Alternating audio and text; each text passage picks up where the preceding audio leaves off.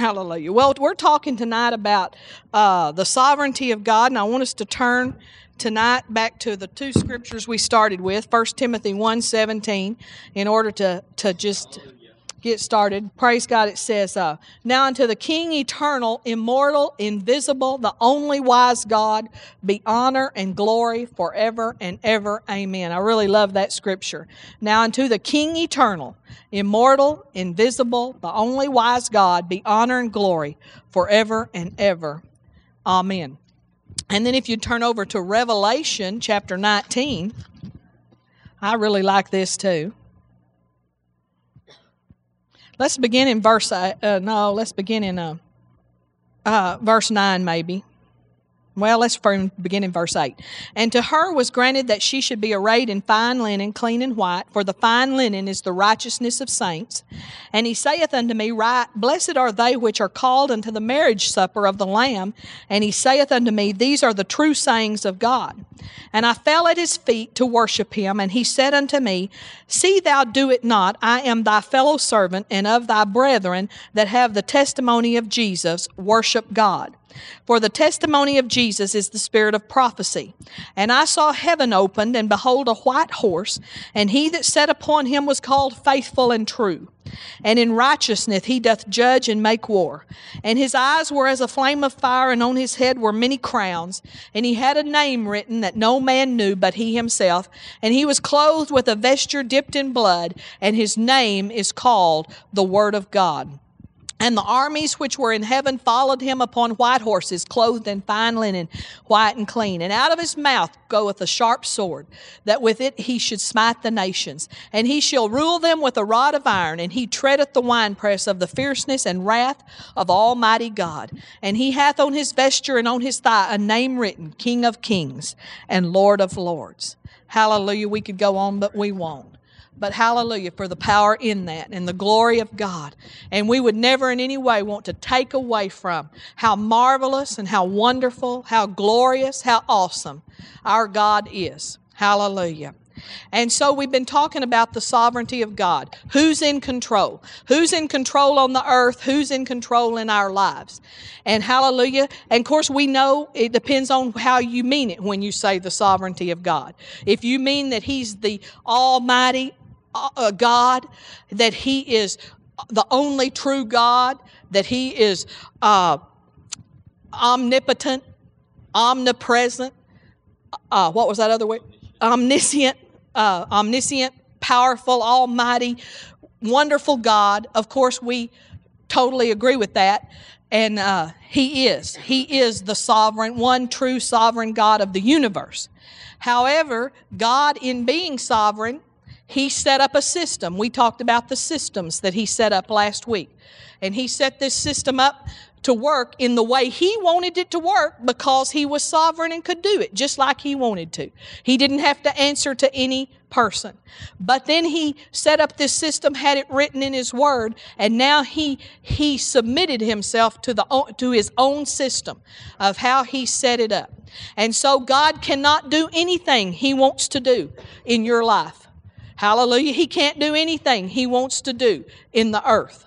He can only work through the systems that He has set up. There are many things that God wants to do in the earth that He cannot do right now because He has no man that will cooperate with Him. I believe it's in Ezekiel where it says, He sought for a man.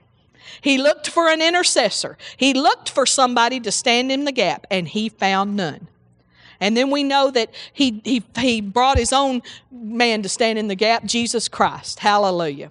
And so he brought that about. Hallelujah. And so we have to look at the Word of God in the light of these things. And tonight we're just going to pick up. I think I've reviewed enough there, so I want to pick up where we left off now.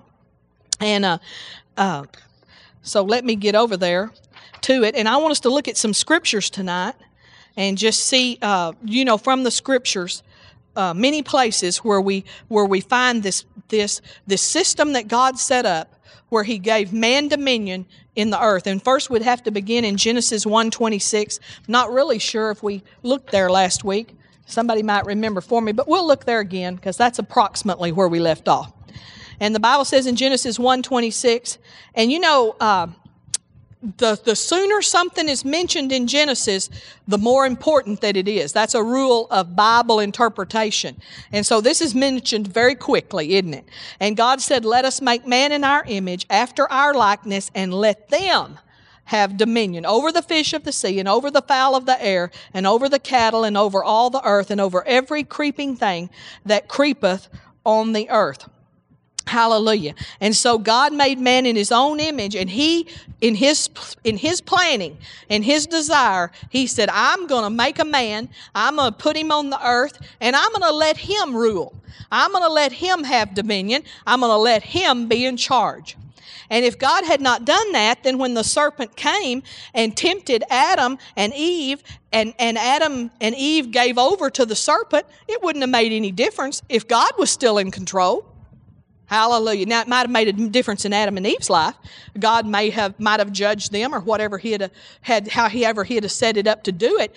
But it did make a difference. It's made a difference for all mankind throughout all the ages ever since, because of this verse in Genesis 1:26. He had given dominion in the earth, or not ownership, but stewardship and rulership. He had given it to Adam and all of his seed after him.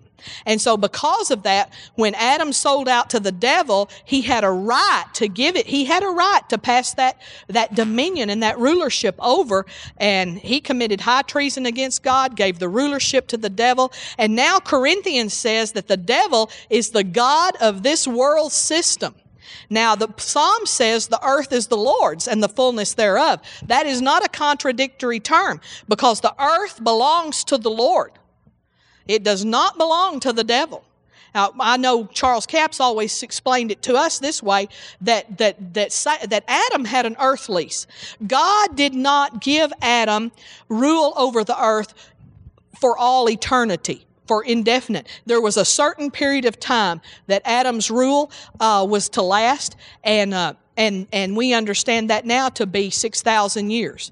And so for 6,000 years, this dominion, or you could say 7,000, counting the millennial reign of Christ, when we are going to rule and reign again with Christ.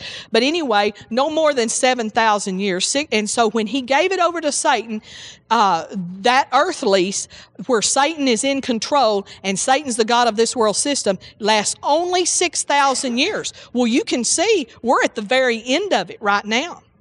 And it depends on where God's counting from. If he's counting from the birth of Jesus, we're already past 6,000 years, right?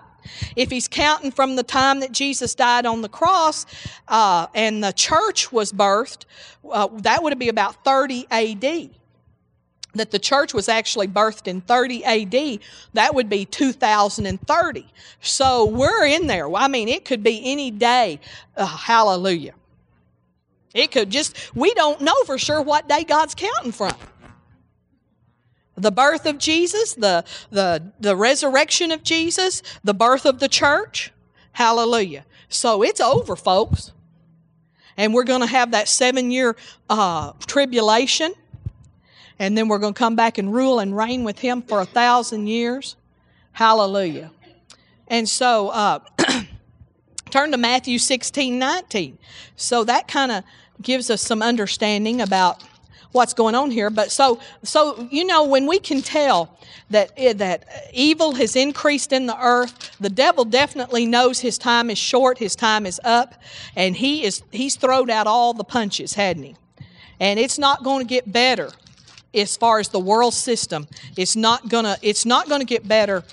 Hallelujah. Not that we shouldn't pray, we shouldn't quit praying for the government and so forth, because there are still areas that will get better and can be changed and can be influenced. But overall, throughout the whole earth, the whole system, that the devil is gonna pull some bad things in these last days. Matthew 16:19. Hallelujah.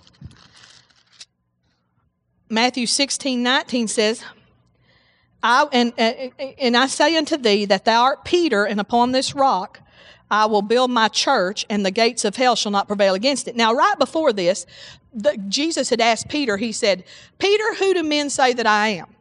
And Peter said, Well, some say you're John the Baptist and some Elijah and so forth. And he said, Peter, who do you say that I am?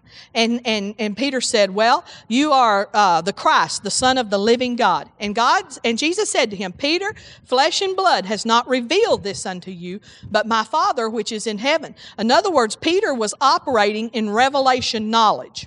He was not just getting this out of his own mind or his own understanding. And so, and that's when Jesus turned and said, Blessed art thou, Simon Bar-Jonah, for flesh and blood hath not revealed this unto thee. And then he says down there, And I say unto thee that thou art Peter, and upon this rock, and what rock is that? Not the rock of Peter, but the rock of revelation. Upon this rock of revelation knowledge, I will build my church, and the gates of hell shall not prevail against it. Now, the Catholics took this scripture and made Peter the first pope, and they say the church was being built on the pope. But we know that God's not building his church on any man, no flesh and blood man. But he's building it upon the rock of Jesus Christ and upon revelation, that revelation of who he is. And I will give unto thee the keys of the kingdom of heaven. I will give unto thee the keys of the kingdom of heaven. He didn't say, now I'm going to keep the keys of the kingdom of heaven. He said, I'm giving you the keys of the kingdom, and whatever you shall bind on earth shall be bound in heaven, and whatsoever thou shalt loose on earth shall be loosed in heaven. So he says, I'm giving you the keys. Keys represent authority, and I'm giving you the keys of the kingdom, and whatever you loose on earth, I will back you up. I will loose that in heaven. And whatever you bind on earth, I will back you up. I will bind that in heaven. In other words, you're going to have to do the binding. You're going to have to do the loosing, but I will back you on that. And so this is very powerful. Hallelujah. In the Amplified Bible, it says, whatever you allow on earth, I will allow in heaven. Even if God doesn't like it, if we're allowing it, He will allow it. And that's why we've allowed things in our government to happen. The church allowed Madalyn, what was her name? O'Hara, Madalyn Murray O'Hair. We allowed her to go to the Supreme Court, and we allowed this because the church has been passive, lackadaisical. We've had these sovereignty of God teachings where we thought our prayers wouldn't change anything, and we allowed her to go in, take school, prayer out of our schools. And if we allow this to happen, they will take In God We Trust off of our money if we allow it. God's not going to stop it if we allow it.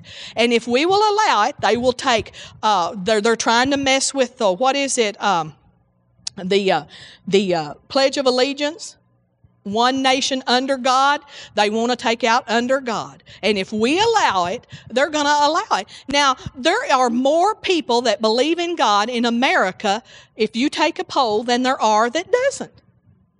And so if we would rise up as Americans that believe in God and say no, because they will do what we tell them because they want to get reelected. Hallelujah.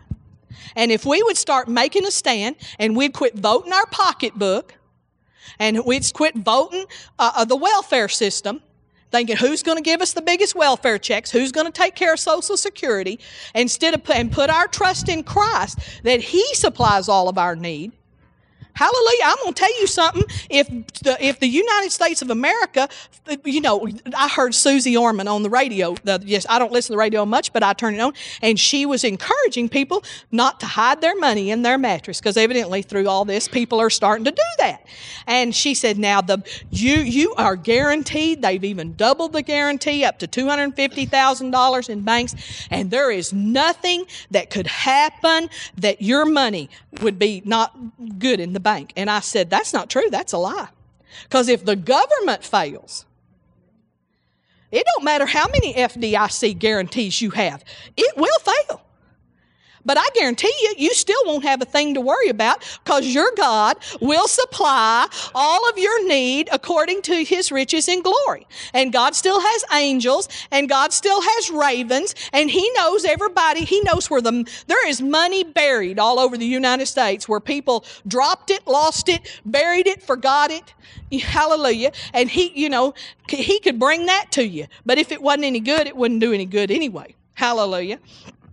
He can multiply food. He can cause lights. He caused the lights in Israel to burn. And he can cause lights to burn. He can cause air conditioners to run. Hallelujah. And if nothing else, he can make us, hallelujah, where we can't feel it. It's like, I'm cool. Are you cool? And the whole world's burning up, you know, and it's in the south. And we're like, man, I'm cool. There's a cool breeze of glory glowing. Hallelujah. Or a warm breeze, whichever you want, if it's summer or winter. Hallelujah. We have nothing to fear. We have a mighty and a powerful and a wonderful God. Thank you, Jesus. All we need to do, you know what? We need to put our trust in Him.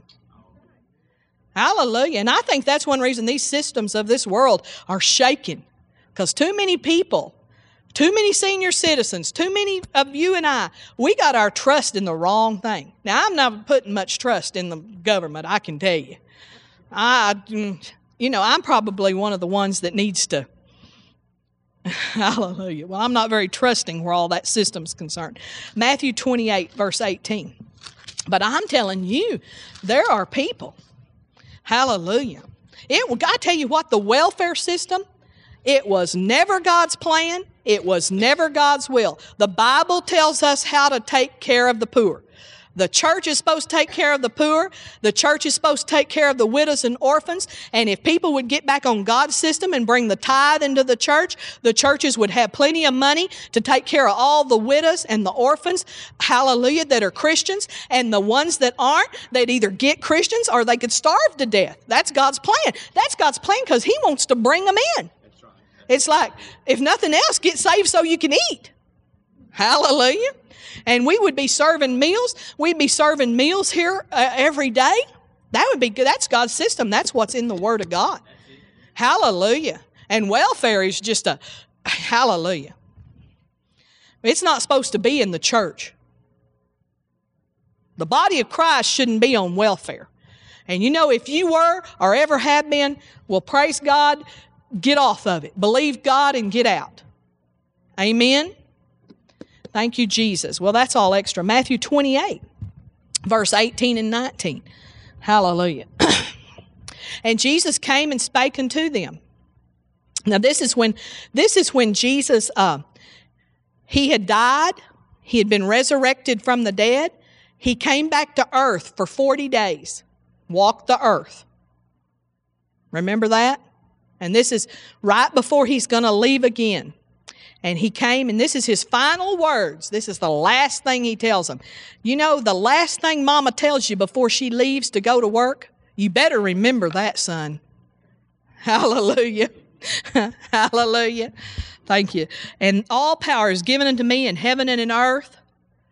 That's what He did when He went into the lower parts of the earth. He got that power back. He got that authority back. And He said, go ye therefore. So He said, all power's been given to me. Here, you go. Same. Go ye therefore and teach all nations. I'm telling you what, God's not going to do the teaching.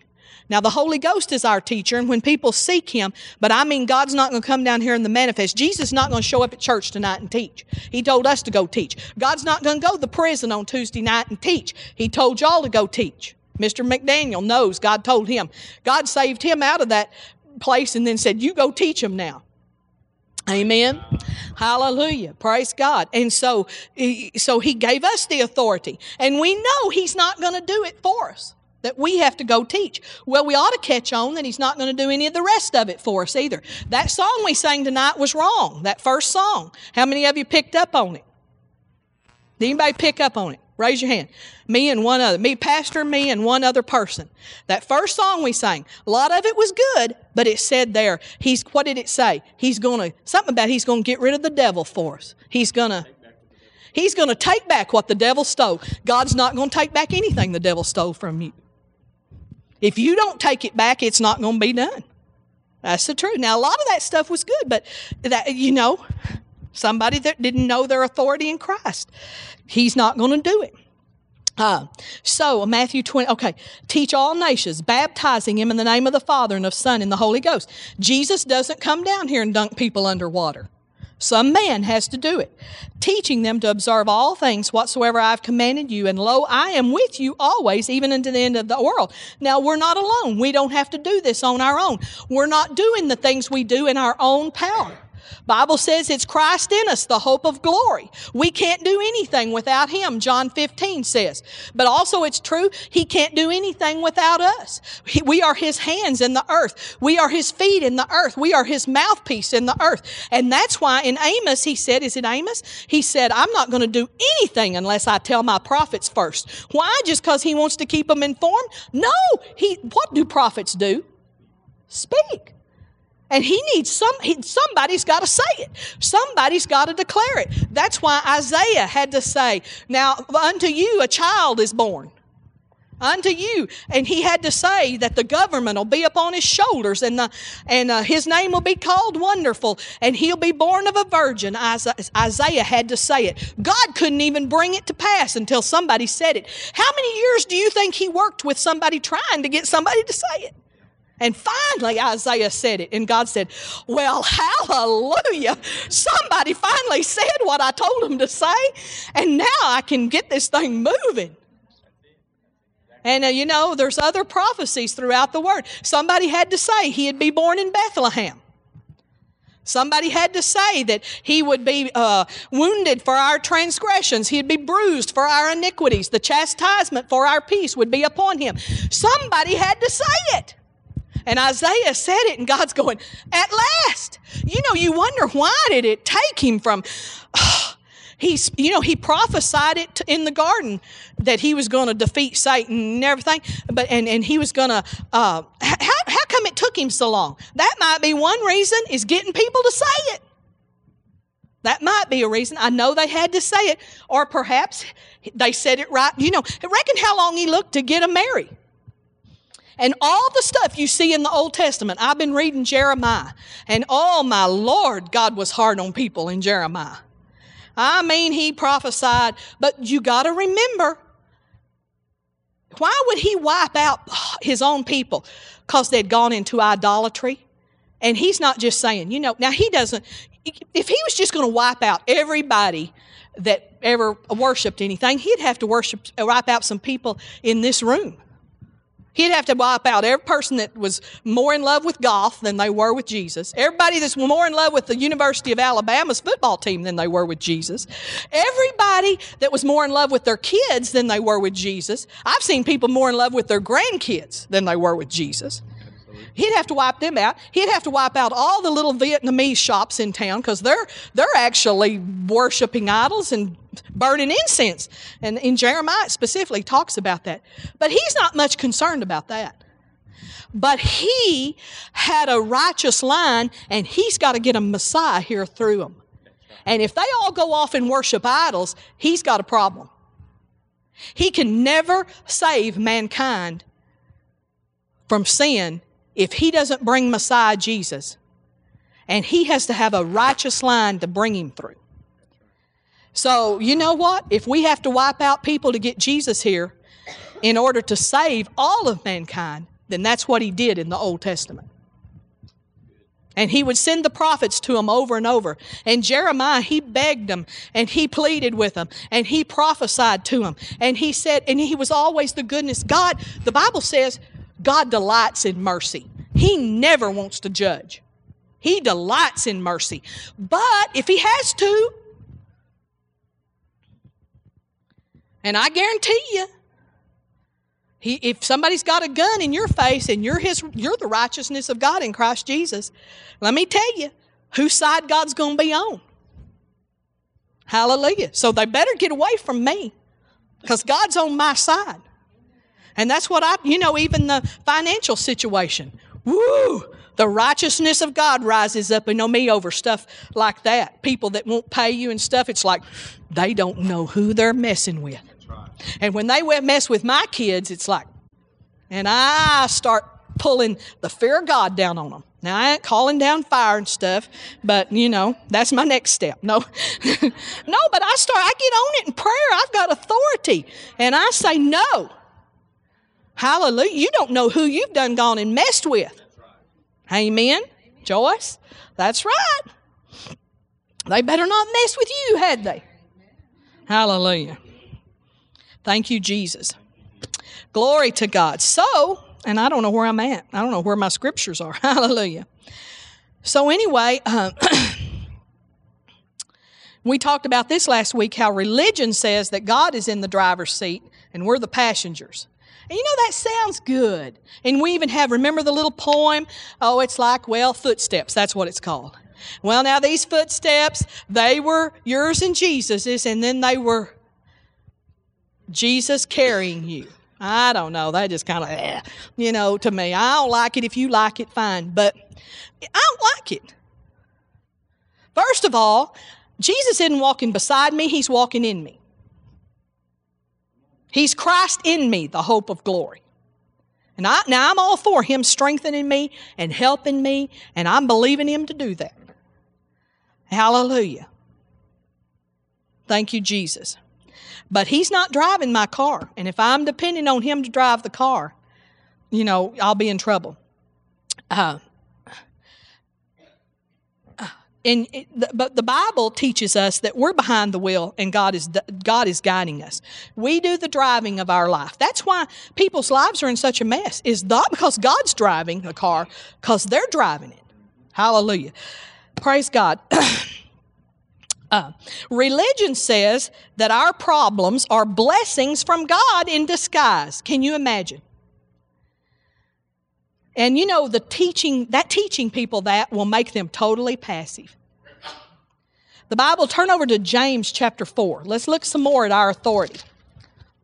Now, you know, sometimes we just look at scriptures and we don't really see them. So let's really look at it. James 4, verse 7.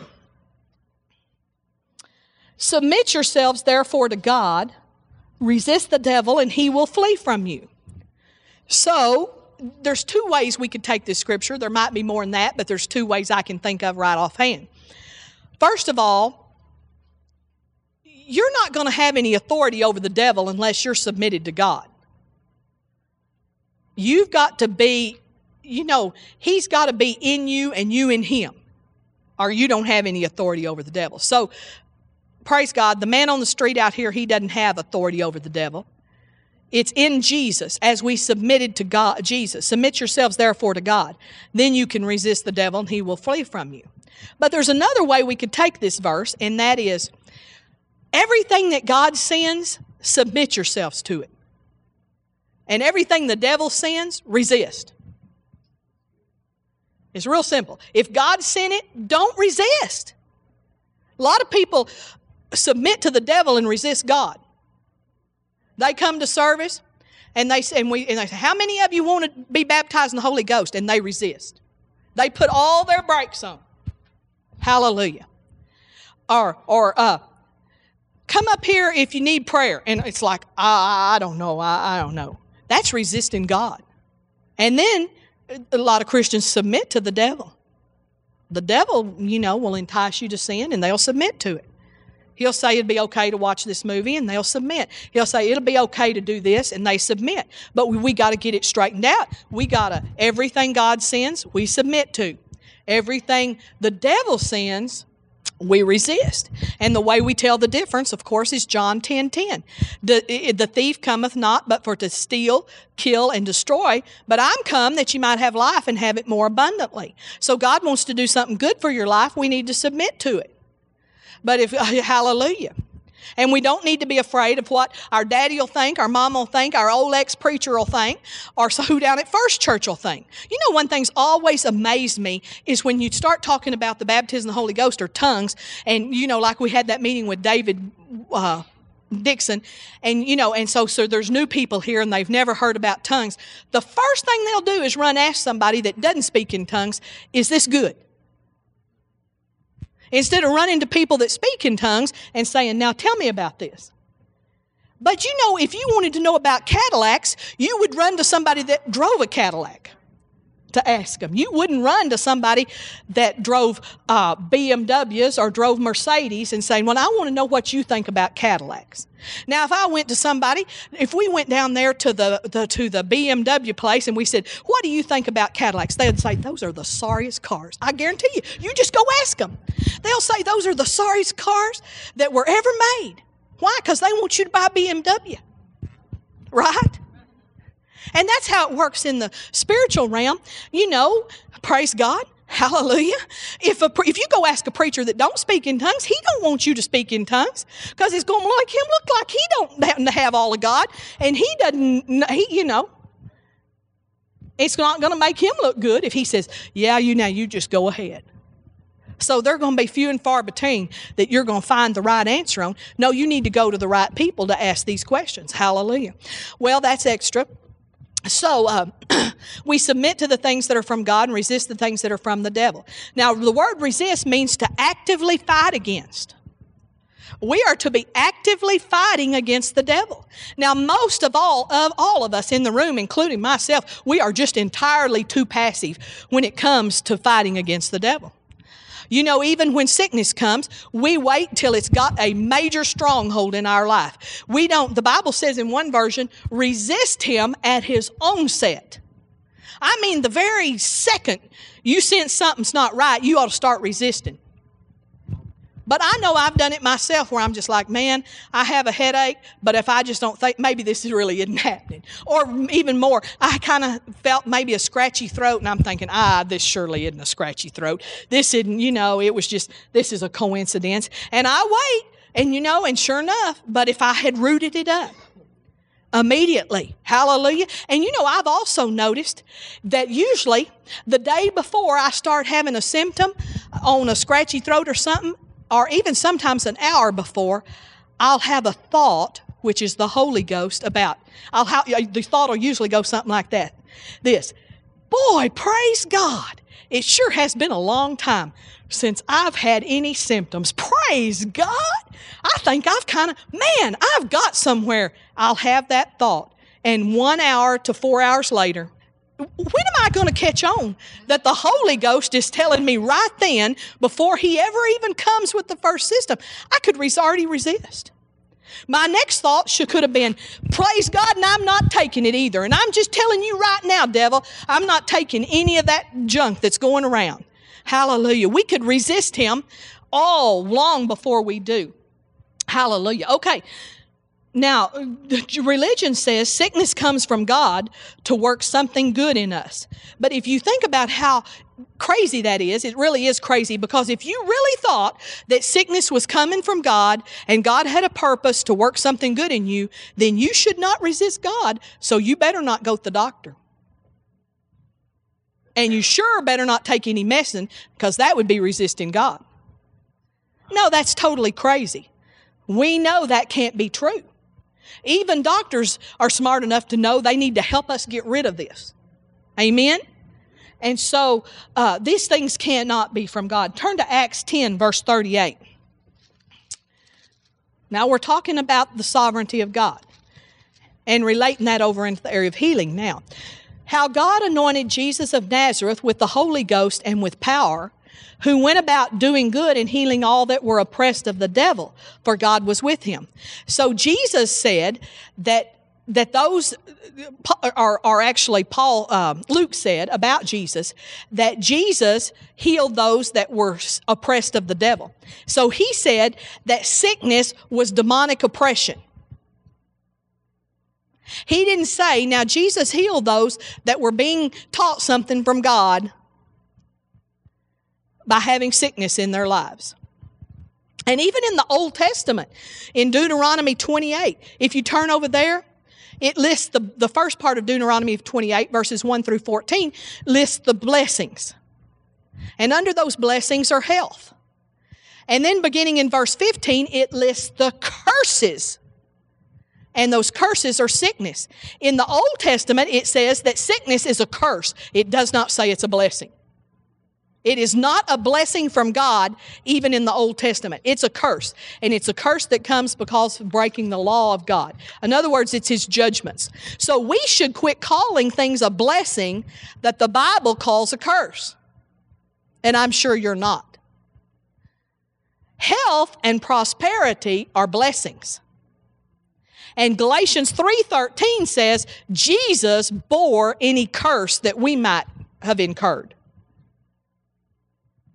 Hallelujah. So that tells us that God would no more put sickness on a believer than He would cause him to commit a sin. You don't believe, do you, that God would ever cause a man to commit sin? Do you? Never. So God would not put sickness on a believer. And neither is He the one who is allowing Satan to put sickness on us. God is not allowing Satan to put sickness on us. We are the ones allowing Satan to put sickness on us. Now, in the Old Covenant, the Bible says that God was the one that had to do it for him. Even the righteous man in the Old Covenant who loved God, believed God, and was serving God and doing right, God had to do for them what they couldn't do for themselves because they had no authority. Right? Do y'all see that? And so even in Exodus 15:26, it says God, it talks about, you know, Him allowing sickness on them. And He would not allow it on them if they would serve Him. And He would bless their bread and their water. He doesn't bless our bread and our water. He tells us in Timothy to bless our bread by the word of God. We have to bless our bread and water in the New Testament. Why? Because now we have authority to. In the Old Covenant, they didn't. He had to do everything for them. Even in Malachi, it says, when you bring the tithe into the storehouse, He'll rebuke the devourer for your sake. Well, we still claim that. And you know, but truthfully, honestly, God doesn't have to rebuke the devourer for us. Why? Because we have authority over the devil, and we can rebuke the devourer. I personally still believe, though, that when we speak the word of God, even when we don't know what Satan's doing, the word of God and our authority in speaking the word of God rebukes him for us when we don't know what he's doing. Do you see what I'm saying?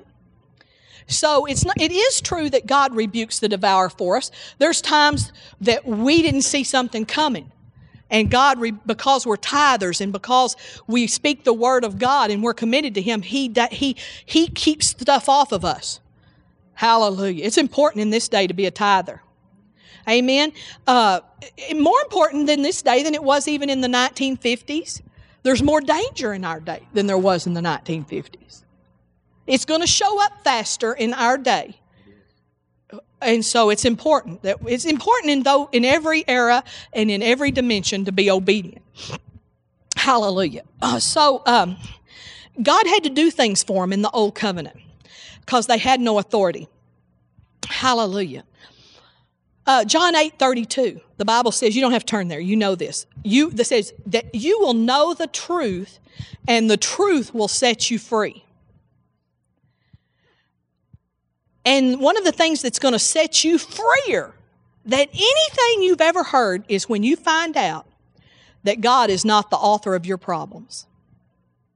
God's not causing your problems. And that sets you free. But then the second thing, that's the first thing. You've got to know God's not the author of this. Because if you think God's in it, you're not going to really know what to do about it. But secondly, when you find out that God has made a way and a plan to get you out of every problem, that will totally set you free. Now all you have to do is discover, you already know where the problem's coming from. It's originating in Satan. You got a problem at work? That's the devil. That is a demon spirit. The Bible says we don't wrestle against flesh and blood. So you got a problem, somebody not treating you right? That's a demon. We don't wrestle against flesh and blood, but against principalities and powers. Now, a demon will use any man that will let him, even a Christian. And so a Christian can, when a Christian's acting ugly and causing strife in the church, trying to divide the church, that's a demon using them. And I know, every one of us in here has been used by the devil before. I mean, just ask any married couple. And you can just say, has your wife ever been used by the devil? Yes. Hallelujah. Hallelujah. Does your husband ever been used by the devil? Yes. Hallelujah. Now, we never meant to be. Hallelujah. But sometimes through ignorance, and sometimes just because we're just mad as an old hornet and we get in the flesh, we let him use us. So let's stop that, okay? We can stop that right now. Okay. So turn over to Jeremiah 29:11. And y'all are real familiar with this scripture. Now, in my day,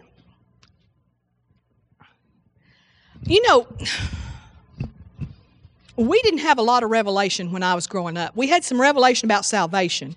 But as far as I know, nobody knew Jeremiah 29:11 was in the Bible when I was growing up.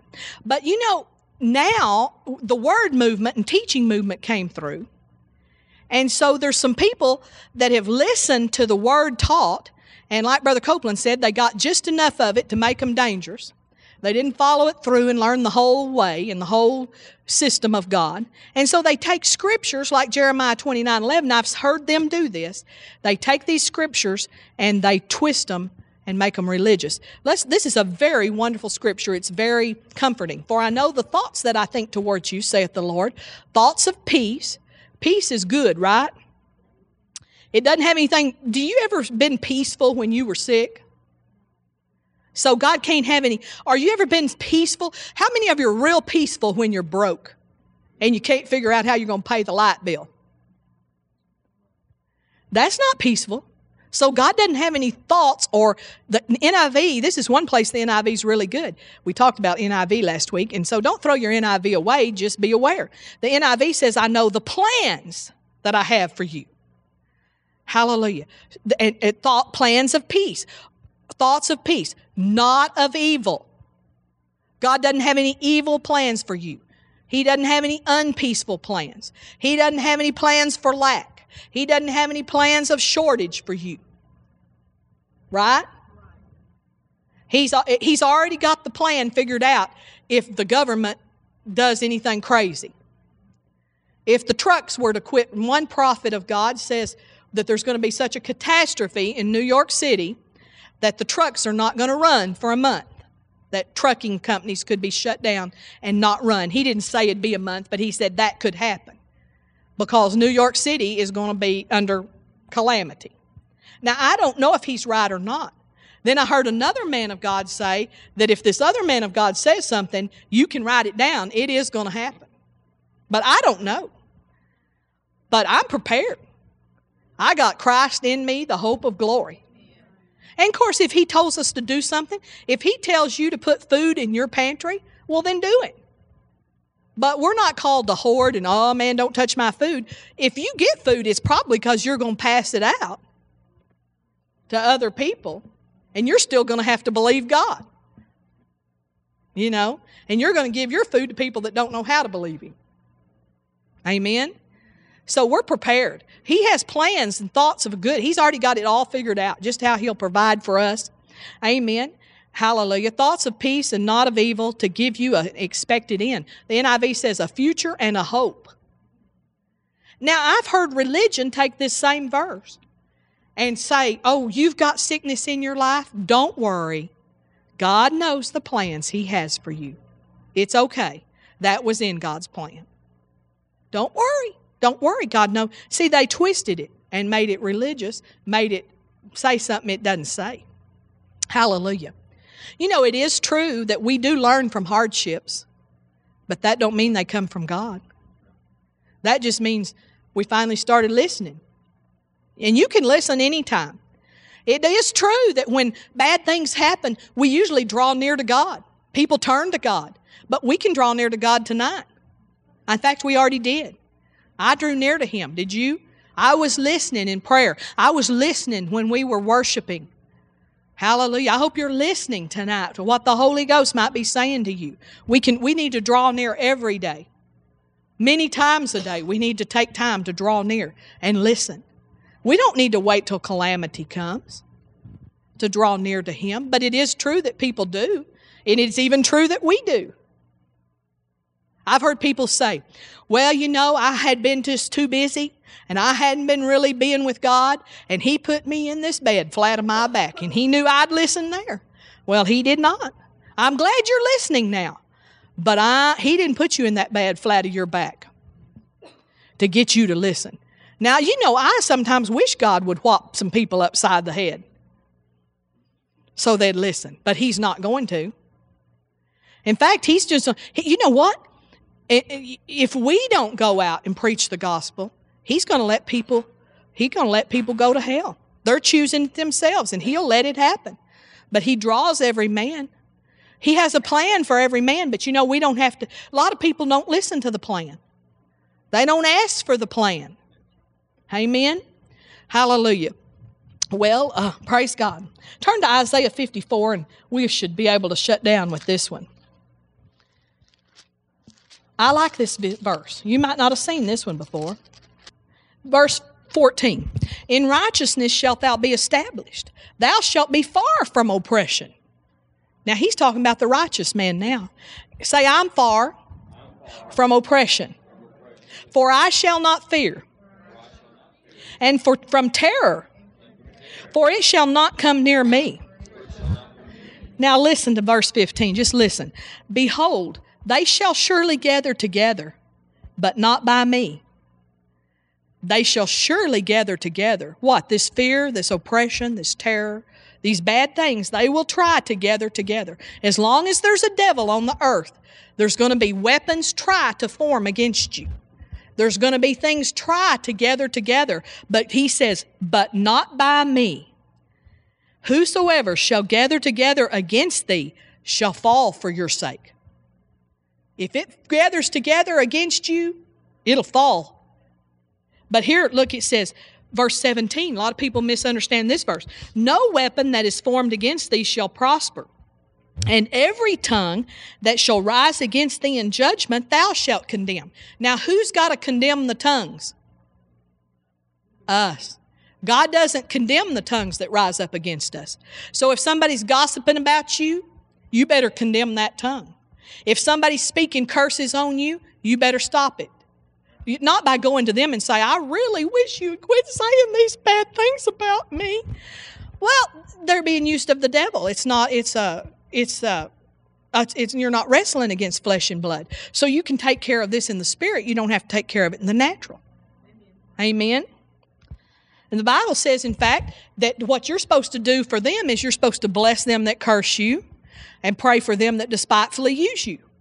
But when you're home by yourself, you condemn that tongue. You bind it up. I was doing that in prayer tonight. Everything that had been spoken against this church, I condemned it. I told it to fall to the ground.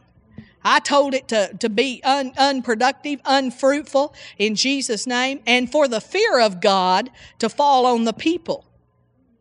They need to start fearing God, people that are speaking against you, because the Bible says not to touch His anointed or His prophets and touch not mine anointed and do His prophets no harm. Why? Because what you sow, you're going to reap. And there's a double reaping when you start touching the anointed. Why? Because the anointed's anointed. Amen. So this is the heritage. This is our inheritance of the servants of the Lord. Now, we're not servants, we're sons. Hallelujah. But how much more? That no weapon that is formed against us shall prosper. But I guarantee you, if you don't take authority over it, Jesus won't. And it'll continue to form. So whoever's working against you at work, if it's the boss, maybe the boss has just got a bad attitude towards you. That's a devil. He's supposed to be having favor on you. So he's just letting the devil use him. He may be a Christian. You start taking authority over it. But you also have to live right, too. You know, you can't be like, I'm going to take authority over this, but when the real reason your boss is mad at you is because you're text messaging all day, every day. you know, you can't blame that on the devil. The boss is going to be mad. Amen. Hallelujah. So, you know, we have to be wise about those things. Hallelujah. Hallelujah. Glory to God. I have an example here about a child falling out of the truck. Oh, I know what it was. Now, if you, and I'm going to end with this, if your child is in the back of is in the truck, and you may be, you know, sitting in the pickup, and you tell them, quit hanging out the window or something. Hallelujah. And they don't do it. And they fall out of the truck and hit their head. You know, it wouldn't be right to say, now that person, that you know, it wouldn't be right of you to just say, now, you know, I blame my dad because I fell out of the truck. I've got this little scar over my eye, and I just blame my dad. He was a bad parent, and he allowed that to happen. Well, no, he was saying to you every 5 minutes, quit, sit down, quit standing up in the truck, quit leaning out the window. Well, that's the way it is with God. A lot of people are accusing God of being a bad parent, and he's told us in his word what to do and what not to do. And sometimes people are falling out of the truck, so to speak, getting their head hit, and then they're saying, well, God just, you know, God caused that, or God didn't do right, or God didn't, but it's not, doesn't have anything to do with God, not his fault. We need to obey him, just like our children have to obey us if they don't want to get hurt. Amen? So we're going to close with that tonight, and perhaps we'll go again next week. I don't know. Hallelujah. So let's stand up together tonight. Thank you, Lord. Father, thank you for your word. Thank you, Lord, that your word is working in us.